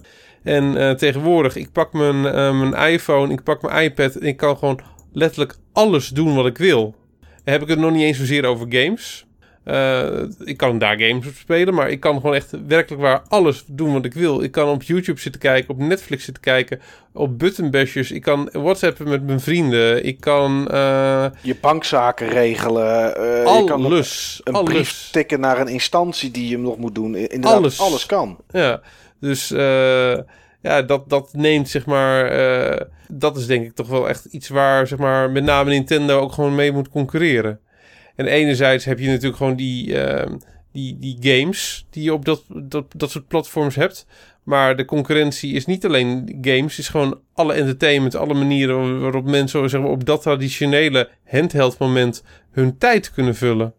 Nou ja, en heel veel games die daar op zo'n platform zijn, op een telefoon, op een iPad. Kijk, er zijn games die, die langer zijn, er zijn zelfs MMO's op. Uh, of Tower Defense-achtige games. toch meer gemaakt voor korte sessies. Precies, zo'n Tower Defense kan wat langer duren en, en, weet ik wat. Maar al die dingen als Candy Crush, als Angry Birds, als Fruit Ninja. Nou, we kennen ze allemaal wel. Hè, zoals, zoals we gekscherend wel eens noemen Facebook-spelletjes, zeg maar. Um, ja, die zijn perfect voor, voor al, al is het maar drie, vier minuten. Klopt. En dan... Klopt. Het is echt gemaakt voor korte sessies. Ja. En dat was uh, een van de redenen waarom ik Super Mario 3D Land ook gewoon best kon uh, waarderen. In ja. eerste instantie vond ik de levels uh, te kort en te simpel. En daarna had ik zoiets van, joh, dit is briljant. Dit sluit gewoon zo goed aan op, op het moment waarop je zeg maar die games ook gewoon kan consumeren. Ja, prima. Ja. Wat wou jij net zeggen, Niels? Nou, ik wilde zeggen dat uh, de president van Level 5, Hino heet hij, ja. die uh, had in principe dezelfde mening als jij, Mike.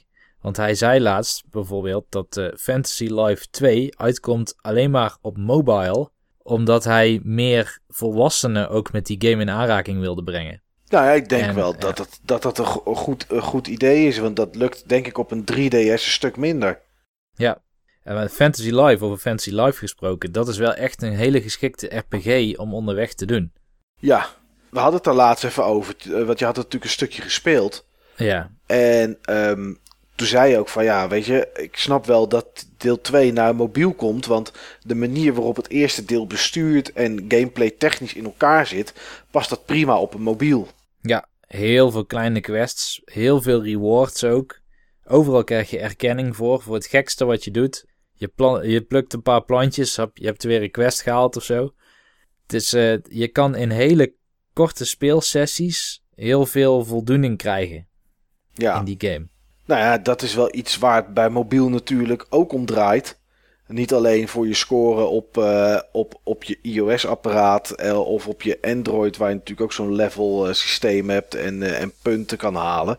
Maar ja. als je dan inderdaad 10 minuten hebt, ja, dan is het wel prettig als je in 10 minuten die je in de trein zit of in de metro ook het gevoel hebt dat je iets bereikt hebt. Ik kan me wel voorstellen dat er extreem veel hooks voor microtransactions in de Fantasy Life 2 komen te zitten.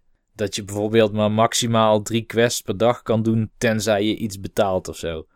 Ja, ja dat is natuurlijk sowieso een smet die op heel veel mobiele games rust natuurlijk. Uh, microtransactions.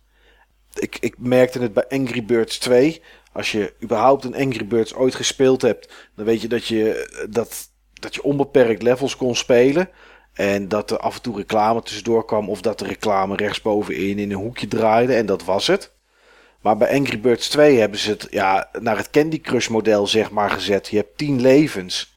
En dan kan je, als je een leveltje niet haalt, gaat er een leven vanaf. Of als je zelf opgeeft, zijn die levens op. Ja, dan kan je er nieuwe bij kopen. Dat kan met uh, een soort van in-game diamantjes of edelsteentjes die je hebt. Nou, dat gaat dan vrij hard. Die verdien je ook wel langzaam weer terug. Maar nooit zoveel als dat je een uur zou willen spelen, zeg maar. Uh, ja, en dan kan je er geld tegenaan smijten. Of je kan een, uh, een uh, eenmalig kan je een video bekijken van 30 seconden die je niet kan skippen, een reclame. En dan krijg je, er, krijg je er twee vogeltjes bij voor dat level. Maar voor de rest is dat helemaal omgeslagen. En ik moet wel zeggen dat bij de eerste Angry Birds, en die had ik denk een week of vier, vijf geleden nog een keertje geïnstalleerd. Om te spelen voordat Angry Birds 2 uitkwam. Gewoon van, oh ja, dit, het was toch best leuk toen dat net uitkwam. Angry Birds, dat was toch wel iets nieuws. Uh, en toen zat ik dat op de wc te spelen. En dan merkte ik dat ik net even langer bleef zitten dan dat ik eigenlijk nodig had. Omdat je toch nog even een paar leveltjes uit wil spelen.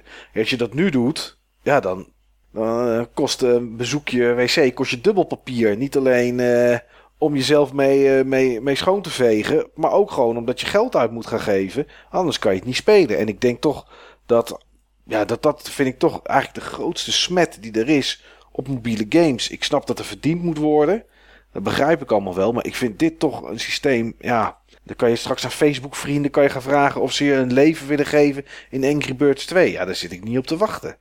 Nee. Het is ook niet mijn, uh, mijn verdienmodel. Nee, dan betaal ik, ik, ik liever 3 euro, 3 euro voor een game of, of weet ik veel wat. Hè? En, dan, en dan gewoon klaar. Maar ja, maar het is gewoon heel simpel. Dit brengt gewoon meer geld in het laadje. Ja. Dat is de reden waarom ze het doen. Ja, het woord micro is zit er natuurlijk niet voor niks in. Hè? Elke keer een microtransactie, die, uh, ja, dat voelt iemand minder in zijn portemonnee. Maar het is, uh, nee, ik, uh, nee ik, ik hou er niet van. Maar dat zijn dan dat zijn games die jullie eigenlijk nooit spelen, jongens. Zo'n Candy Crush, een, een, een Angry Birds 2 of noem maar op, dat soort titels. Ook niet op je telefoon? Ja, ik heb het wel een tijdje gedaan, maar op een gegeven moment was ik een beetje klaar mee. Ja, omdat het, herha het wordt zo herhalend, of niet, Steve? Ja, en al die games lijken toch een beetje op elkaar. Uh, ook al zijn ze anders, ze gaan wel een beetje uit van hetzelfde trucje. Ja, Ja, ze hebben het natuurlijk op de 3DS even geprobeerd, Nintendo, met Puzzles and Dragons. Dat zijn, is in principe hetzelfde soort gameplay als op een mobiel. Ehm, volgens mij in de reviews redelijk succesvol, maar ik, ik ken nou niemand in mijn omgeving die die game ook echt gekocht heeft. Dus, Nee, ik ook niet. Nee. Nee, Dus- ik ook niet. dus het is wel een succesvolle game voor op je mobiel. En in dit geval dan ook op je 3DS. Maar ja, ik, ik, ik zie er voor de rest helemaal nooit iemand mee. Als, je, als we kijken naar de toekomst, hè, jongens, gewoon eventjes zo. eh, de mobiele markt. Ah, mis- misschien dat het interessant is om met jou te beginnen, Niels, omdat je natuurlijk net terugkomt uit een land waar ze volgens mij veel meer met een mobiel in hun handen zitten om te gamen dan hier. Ja, Maar- behoorlijk. Gaat die, gaat die mobiele markt nog groter worden? Hier zo? Of eh, heel de wereld? Welk regio je ook pakt? Is die, is die aan zijn top? Of Ik denk dat die groter wordt. toch nog groter wordt? Ja, ik denk dat we wel na de hype zijn. Ja, En meestal na een hype, zeg maar, dan daalt in ieder geval de sociale awareness voor zo'n eh, voor zo'n technologie. En dan bedoel ik met technologie nu eventjes mobiele games. Alleen het punt is dat er nu steeds meer initiatieven komen, ook vanuit de televisiehoek van smart TV's en zo. eh, en set-top boxes. En die draaien gewoon Android en dat soort systemen. Dus er komen toch, hoe dan ook, steeds meer manieren om met dat soort games in aanraking te komen. oké. ja, ik las dat de nieuwe Apple TV, dat ze daar ook games op wilden gaan laten spelen. Ja. Volgens mij eh, hadden ze het er zelfs over dat er een soort van controller iets bij zou komen. Of dat je het misschien met je telefoon kon, eh, kon besturen als een soort van, eh, soort van gamepad, zeg maar. Het zou me niet verbazen als het allebei kan. Nee, het zou ook slim zijn als ze dat inderdaad zouden doen. Maar dan, dan, dan zeg jij Niels, ja, omdat we straks dat soort games ook op onze tv kunnen spelen. En de- die dan waarschijnlijk hun de save zinken ergens op een of andere cloud server. En je mobiel door kan gaan met spelen. Zou dat daardoor groter worden? Ja, ik, ik denk het wel. Maar alleen al omdat meer sites mobile gaming gaan coveren. Of in ieder geval dat soort type games. Want ik heb jou eh, laatst ook dat gebeld. het- oh ja, daar hadden we, hadden we het over inderdaad, ja. Ja, eh, ik had jou gebeld met... eh, dan, toen hadden we het ook heel eventjes over Zuid-Korea en hoe groot gaming daar is. Onvoorstelbaar groot. Onvoorstelbaar populair. Maar het zijn niet de consoles. Nee. dat is daar misschien 1% of zo van de markt, van de gamemarkt. Het gaat daar echt om PC en mobile. Maar daar heb je ook veel meer aanbod dan hier. Wij krijgen al die puzzelspelletjes en dat soort dingen. Maar zij hebben complete MMO's. Zij hebben echt. En dat zijn niet per se MMO's die dan echt voor mobile of zo gemaakt zijn. Ze hebben wel veel van die conventies. Ze zijn vaak free to play of wat dan ook. Maar het zijn nog steeds hele grote games. En, en MOBA's ook. De, de, dat soort Dota en, ehm Ja, en Dota League en... of Legends. ja, ook op de mobiel? Ook op de mobiel. Dat soort genres. Oké. Hun messenger systeem, of een van de bekende messenger systemen, wij hebben hier WhatsApp, zij hebben ook daar een variant op, is tegelijk een platform voor gaming. Wij kunnen kiezen, stuur een bericht, eh, stuur een bestand. Eh, je kan inmiddels bellen met WhatsApp. En zij kunnen dus ook gewoon gamen. Oké, ze Dus hebben een soort... overal in. een soort Steam of eh Miiverse of wat dan ook. Ja, nou dat ja, is... het is meer een soort PSN of zo. Met een gamerscore en alles erbij. Oké. En iedereen gebruikt dat om te communiceren, zeg maar. In plaats van wat wij doen met WhatsApp en mensen met Facebook Messenger. In ieder geval veel mensen, ja. Oké. En voor hun is eh, dat smartphone gaming en dat, dat altijd connected zijn met iedereen en overal kunnen gamen en zo, is hun premium ervaring. Dat is wel apart. Maar doen, doen ze dat dan als ze zitten... Ja, waarschijnlijk overal. Maar ook gewoon thuis op de bank. Gaan ze twee of drie uur lang met hun telefoon in hun handen zitten. En dan gaan ze daar een, een MOBA of een MMO op zitten spelen of wat dan ook. Ja, ik vrees van wel. Ehm, ze hebben ook wat andere problemen dan wij hier in het Westen hebben. Ze hebben twee wetten zelfs die gaming beperken in het land. Je hebt de Addiction Law en de Shutdown Law. De Addiction Law die eh, behandelt gaming op hetzelfde niveau als alcoholverslaving en drugs. Dus dat is al iets aparts. Dat Ja. hebben wij hier niet. Nee. En de Shutdown Law. Ik snap, Soort- ik snap dat wel. Nou, ik snap Na het ook een, wel. na een jaar Destiny snap ik dat wel. ja, nou ja, kijk, hun games zijn allemaal Destiny. Ja, daarom, dan snap ik het helemaal. Ja. Ja. Ze lopen de hele dag met hun telefoon in hun handen spulletjes te verzamelen. en je, je hebt eens in zoveel maanden heb je weer een bericht van de een of andere Koreaan zich doodgegamed heeft. Ja, Het is daar, en, en dat is ook iets wat ik tegen Mike zei. Bij ons ehm, is console gaming premium gaming. En dat komt door allerlei dingen. Dat komt, console gaming wordt groot ge- eh, gepromoot. Ja. Dat soort budgetten wat wij hier krijgen voor GTA 5 is daarvoor een of andere mobiele game. Om, eh, om die te promoten. Eh, onze media sites negeren voor een heel groot gedeelte alles wat er op mobiel eh, gebied gebeurt. Het gaat altijd over de nieuwste console games of de grootste budget PC games. En eigenlijk hele veilige soorten games. Die zijn allemaal door een klassificeringsbureau gegaan. Voor leeftijdsklassificering, contentklassificering. Zijn eigenlijk geselecteerd voor ons door een eh, overheidsinstantie om geschikt te zijn om te gebruiken. En ehm, niet heel veel mensen hebben een nieuwe console. Dus mensen die een console hebben, die behoren tot een bepaalde subcultuur. Als hier iemand gameverslaafd is en die speelt Call of Duty op de console, dan is die verslaving een probleem van die subcultuur. Alleen als je de situatie in Zuid-Korea zou beschouwen, waar iedereen, eh, nou ja, nagenoeg iedereen eh, mobile games speelt en PC-games speelt, dan is het geen probleem meer van de subcultuur, maar van de maatschappij. Ja, maar dat zei jij Niels, dat eh, zowel jong en zeker ook oud eigenlijk gewoon Ja. met hun telefoon eigenlijk continu zitten te gamen. Ja, ik zat letterlijk bij, ook bij wat oudere mensen en die zitten dan gewoon Hearthstone te spelen. Non-stop. En dan andere mensen, en die zitten letterlijk naast hun, die zitten dan via Twitch te kijken hoe de andere Hearthstone zit te spelen. Ja, dat is toch wel bizar, hè, Steve? Dat is wel heel apart inderdaad, ja. Dat dat zo groot is daar. Dat is en, wel heel apart. en dan vooral op mobiel. Alles gewoon op, op mobiel gericht. Maar wa- wat jij net zei, Niels, en daar hadden wij het ook even over. Je zei van ehm, de reden dat, dat het daar groter is of dat het hier kleiner is, om, is dat heel veel game websites, nou eigenlijk alle game websites die we, die we wel kennen, en zeker de grote, een GameSpot, een IGN, eh Destructoid, Eurogamer, noem ze maar op. Daar lees je bijna nooit iets over mobiele games.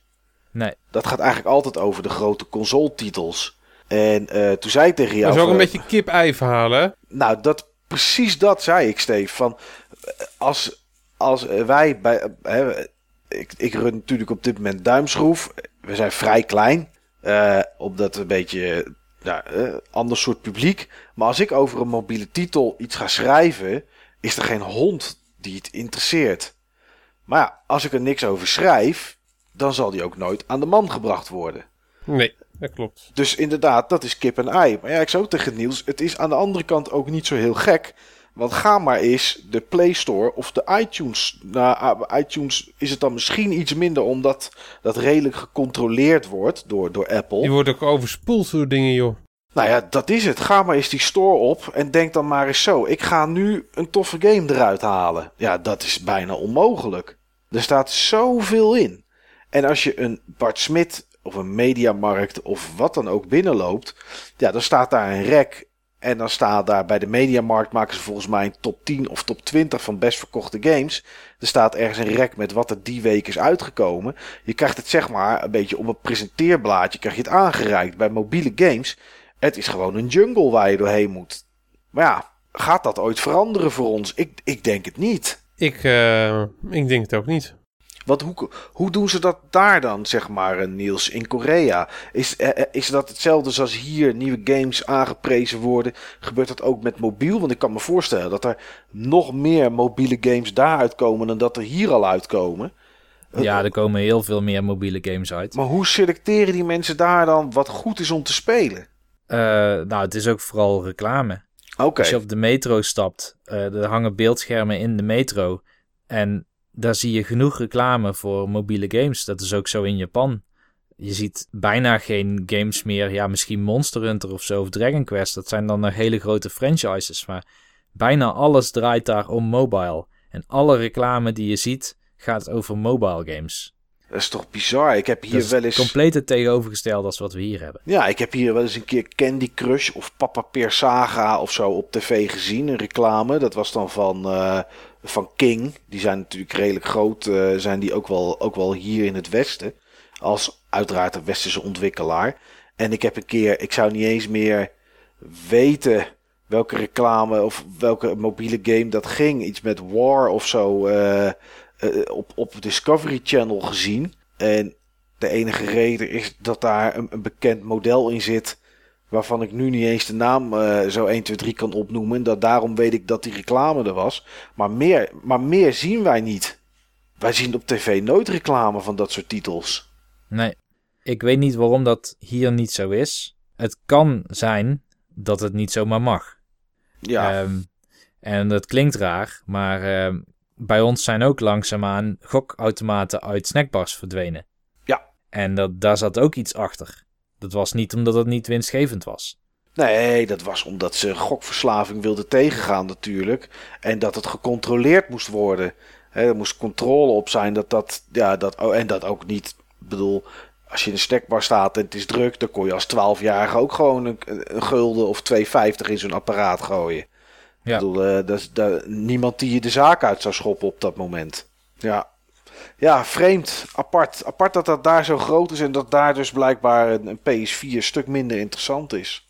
Ehm, ja, Korea, in Korea is het dus groot. In Japan ook. Nou, het zal in China, eh, daar mogen ze niet zoveel. Dus hoe dat daar zit, weet ik niet. Maar ja, de, de, vraag, de hamvraag die hier natuurlijk aan hangt is... Gaat mobiel gamen ooit de console verslaan? En dan niet als in dat, we, dat er nergens meer een console verkocht wordt. Want dat zal denk ik nog wel heel lang duren. Maar de overhand nemen, Niels. Gaat dat het virus van Korea ook ooit een keer naar de westerse wereld overslaan? Ja, ik denk van wel.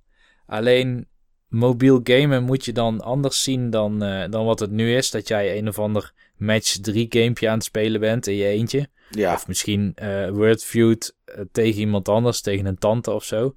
Ik denk wel dat mobiele gaming straks ook de huiskamer inkomt. En ook iets wordt wat je zeg maar lokaal kan doen met vrienden. oké. Dus dat het, eh, dat het een beetje net zoals met de 3DS, dat je daar, of met de DS, dat er één een game heeft en dat je hem kon delen, zeg maar.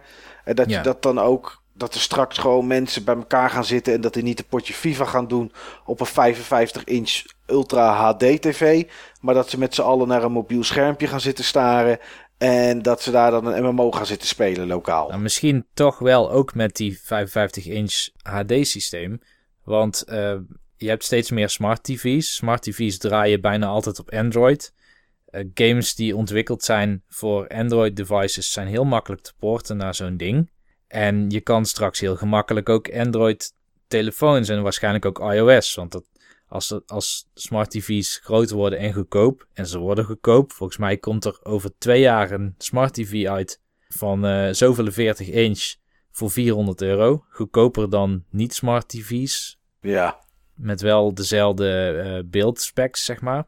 En jij kan dan gewoon met jouw mobiele devices, die kun je als control input gebruiken voor die televisie dan ook. Ja, precies.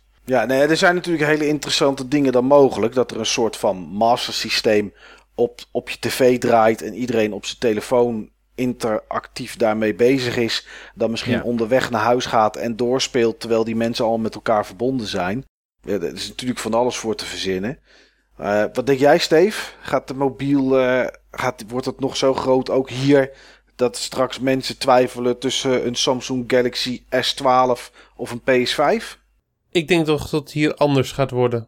Ik denk wel tot, ehm, dat het mobiel wel in de lift zal, eh, zal komen.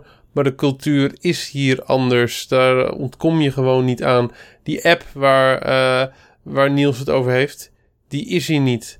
De spellen die ze daar in Zuid-Korea spelen, die zijn hier, eh, die zijn hier niet. Althans, niet die specifieke spellen. Het duidt ook gewoon op cultuurverschillen en... Ja, ik, ik denk dat de westerse samenleving net even iets anders is dan de Aziatische. Hmm. Nou, toch, eh, er, zit wel iets in. Maar, Maar ik weet zeker, het zal wel meer die kant op gaan. Dat, eh, daar twijfel ik niet aan. maar wat we vroeger wel zagen, was dat de PlayStation eerder in Japan uitkwam dan waar dan ook. dat mensen voor een nieuwe Final Fantasy twee dagen in de rij gingen liggen. Het, ik bedoel, console gaming is in Japan enorm geweest. Ja, maar als je kijkt naar wat uh, de laatste tien jaar in Europa en Amerika gespeeld is met name, wat de echt groot, uh, grote en goed verkopende titels waren, dat waren allemaal al westerse games. Die, die, scheiding is er ook steeds meer gekomen en daar vergissen we ons nog wel eens in. Ja, oké. Ja. ja, goed. Ik, ik zelf weet het niet. Als ik naar mezelf kijk, denk ik dat het niet veel groter gaat worden dan dat het nu is. Uh, ik, onlangs mocht ik een nieuwe telefoon uitkiezen. En uh, vier, vijf jaar geleden had ik met liefde 150 euro bij mijn uh, abonnement bijgelegd om een nog betere en toffere telefoon te kopen. En op dit moment boeit me helemaal, eigenlijk helemaal niks meer. Die hele mobiele markt qua telefoons en, en gamen of wat dan ook. Ik, het ding ligt steeds meer op tafel. Komt ook omdat WhatsApp natuurlijk via het web te gebruiken is. En ik heb dat ding bijna nooit meer in mijn handen. Dus ik, ik zie wel mijn dochter die hem steeds meer in de handen heeft dan haar eigen telefoon, niet de mijne. En die doen natuurlijk veel dingen op social media-achtig gebied. Met de Snapchat en Instagram, Facebook, eh, Twitter, weet ik wat allemaal. Ja, als wat, wat Niels net aangaf, als er zo'n app hier in één keer groot zou worden, een soort PSN, waar je gamerscore in hangt en dat iedereen daarmee gaat communiceren, de jeugd, dan zie ik misschien nog wel iets van groei komen.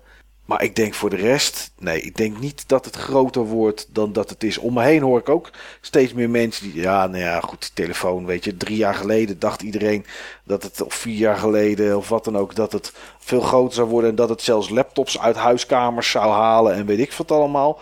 Ik zie toch een beetje het omgekeerde gebeuren inmiddels. Ik heb ook het gevoel van tot, um, ik heb zelf het gevoel tot, tot de smartphone binnen vijf tot tien jaar ook alweer achterhaald is en dat we dan een nieuw apparaat hebben waar we zeg maar uh, mee consumeren qua entertainment, qua communicatie, uh, qua bereikbaarheid. Nou, misschien moeten we dat eens gaan ontwikkelen, Steven. Meer, ik, ik, verwacht het toch meer in de hoek van wearables. Ja, een, een, een horloge, een bril, uh, ja. dat soort producten. Ja. Ja. Maar wat voor apparaten dan precies is, dat weet ik niet. Het is in ieder geval niet een Google Glass-achtig apparaat. Uh, mensen vinden dat te intrusive. Maar uh, ja, een, een, horloge wat zeg maar ook uh, een, een soort met van een mini-projectie heeft. het verbaast mij niks. Nee, Nee, dat je gewoon uh, standaard dingen gewoon kan doen met je, hè, dat je ermee kan bellen en dat soort dingen. En zodra je een berichtje krijgt, misschien wordt het dan wel voorgelezen vanaf je horloge naar je, naar je oortje.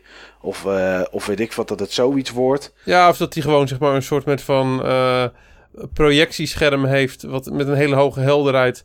Van dat je à la Minority Report opeens gewoon zeg maar een beam uit je pols hebt. en dat je het op die manier waar. Ik weet het niet, maar... Nee. Maar in ieder geval het apparaat wat in onze broekzak zit. En wat steeds groter wordt en steeds lomper wordt. Ziet er over tien jaar niet meer hetzelfde uit. Dat weet ik zeker. Nee, nee ik denk dat dat ook wel uh, verdwijnt. Nou, wat we over tien jaar hebben, waarschijnlijk krijgen we er wel games op. Ja, dat ongetwijfeld. Zodra het iets digitaals absoluut, is. Absoluut. Zodra het digitaal is, dan, uh, dan krijgen we er games op. Ik heb nog een vraag uh, trouwens. Uh, een vraag die ik eigenlijk ook wel verwacht had. Dus ik denk, ik stel hem dan gewoon zelf even. Wat zijn de mobile games waar je, waar je het meest vermaakt hebt onderweg? Waar je het meest mee vermaakt hebt onderweg? Oh, die kan ik vrij snel beantwoorden. Oh, nou doe maar dan. Dan kan ik er heel even over nadenken. Uh, onderweg speel ik graag uh, games als Picross, Picross 3D, uh, Fire Emblem of Final Fantasy Tactics of Tactics Ogre. Dus dat turn-based-achtige. Um, Star Realms of Street Pass games. Oké, okay. Nou, als ik naar mezelf kijk, wat ik net al zei, 3DS en PS Vita heb ik dan niet. Maar 3DS neem ik eigenlijk niet mee om, om te gamen. Dus daar vermaak ik me niet mee. En als ik naar games op mijn telefoon kijk, van de afgelopen jaren is er geen één waarmee ik me echt vermaakt heb. Maar waar puur mee een paar minuten per dag dood, dat ik toch even niet iets anders kan. Dus als voor mij er geen enkele mobiele game meer zou zijn, dan zou ik het prima vinden. En games zoals een, eh, een Word-on, zeg maar, die, wat ik wel een tijdje gespeeld heb, worden op een gegeven moment meer een last en een soort verplichting dan dat ze echt leuk zijn.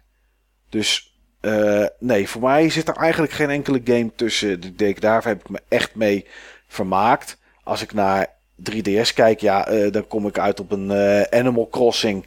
Maar ook dat speelde ik thuis op de bank en had ik op een gegeven moment ook geen zin meer om elke dag op te pakken en bloemetjes te gaan trekken of wat dan ook. Dus ik heb niet echt een titel eh, mobiel die, die me enorm vermaakt heeft. Jij wel, Steve? Als ik kijk naar echte retro games waar ik vroeger echt veel onderweg mee gespeeld heb. En dat was dan vooral in, auto, achter, in autoritten met mijn ouders.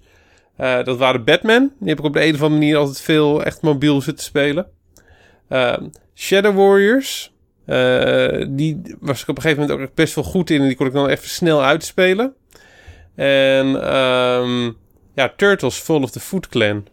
Oké. Okay. Dat waren gewoon lekker korte games. En uh, daar had je gewoon echt een kans dat je ze in een beetje goede autorit gewoon echt klaar had. Ja. En uh, ja, games als, um, als uh, Zelda, Gargoyles Quest, die speelde ik toch liever thuis. Oké. Okay. Ze zijn soms ook niet goed om onderweg te spelen. Nee, nee. En als ik kijk naar uh, recentere games, ja, dat is wel heel simpel. Fire Emblem, Animal Crossing, Super Mario 3D Land. Ja, nou, Super Mario 3D Land heb ik me inderdaad wel mee vermaakt. En een hele sloot aan iPhone games uh, die ik in het verleden wel eens uh, genoemd uh, heb. Die ja. ik ook zeker niet mag vergeten.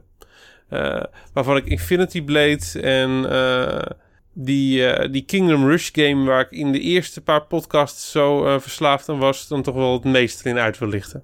Ja. ja, ik vind dat ook wel leuk om te spelen, maar het... het, het het, op een of andere manier verveelt het altijd bij mij heel snel. Ja, goed, er is een Tower Defense game waarvan ik niet eens meer weet hoe die heet. Uh, daar heb ik me wel een level of 30 mee vermaakt. Maar ja, nee. Dat, dat, dat was toevallig niet Kingdom Rush? Nee, het was niet Kingdom Rush. Ik weet ook niet meer hoe het wel heet.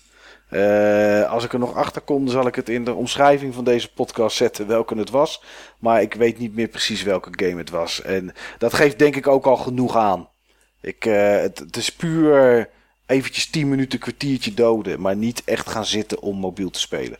Maar misschien dat ik binnenkort wel uh, in één keer zeg Zelda, Phantom Hourglass en Spirit Tracks. Want die liggen toch wel hier op het stapeltje met titels om te gaan spelen.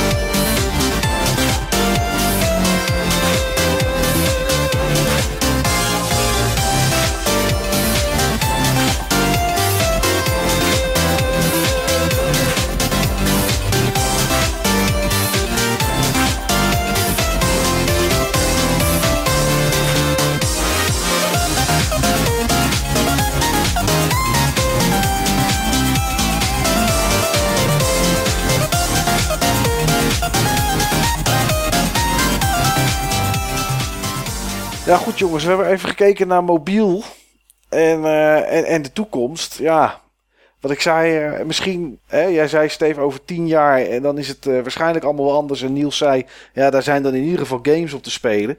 Het zou leuk zijn als we over tien jaar nog deze podcast hebben en dat we er dan nog eens op terug kunnen kijken. Kijken, misschien beleven we en, en spreken we deze podcast dan ook wel heel anders in. Ja, en niet meer via Audacity editen. Nee, en misschien... via Skype uh, de gesprekken voeren. Nee, en misschien komt hij dan wel niet meer op Soundcloud en op YouTube uit, maar is er weer een ander medium en op iTunes. Ja goed, uh, gelukkig kunnen we niet in de toekomst kijken. En uh, wat anders dan denk ik dat we een beetje gek zouden worden met z'n allen. Maar goed, we gaan, het, we gaan zien wat er, wat er van komt. Dan zit je te luisteren en denk je, ik heb een mening, ik heb een vraag, ik wil iets kwijt. Mag altijd, kan je altijd mailen naar podcast, apenstaartje, button-bashers.nl. Of je kan gewoon even op ons forum uh, een kijkje nemen. En dat kan je natuurlijk sowieso doen, ook al heb je, heb je niets te melden over deze podcast. Maar wel iets anders misschien met games of retro games. En die is uh, gewoon te vinden op uh, www.button-bashers.nl. Nou Nieuws, ik wil jou een goede reis toewensen. Dankjewel. Naar, uh, naar Japanland. En ik zou zeggen, rust een beetje uit, kom heel hard terug. En ja. Uh, ja, Steve, tegen jou kan ik dan alleen maar zeggen, fijne werkdag weer morgen, jongen. Ja, dat gaat goed komen hoor. Ik vermaak me wel. Oké, nou, ik, uh, ik ga... Jij, jij toch ook gewoon, uh, Mike? Ja, ik moet ook gewoon werken morgen, maar ik, ik, heb er deze week niet zoveel zin meer in. Ik, uh, ik wil liever gewoon op de bank zitten en een gamepje spelen, maar... Nou goed. Het kan niet altijd feest zijn. Hè? En als je feest wil vieren, moet je ze ook verdienen. Dus laten we dat maar weer gaan doen, jongens. ja, tegen de luisteraars kan ik alleen maar zeggen: we gaan op de podcast nummer 53. En ja, wat dan het hoofdonderwerp is, dat houden we nog even geheim voor de volgende keer. Met andere woorden, dat weten we zelf ook nog niet. Nee, dan gaan we in de tussentijd nog eventjes bepalen. Goed, jongens, tot de volgende keer.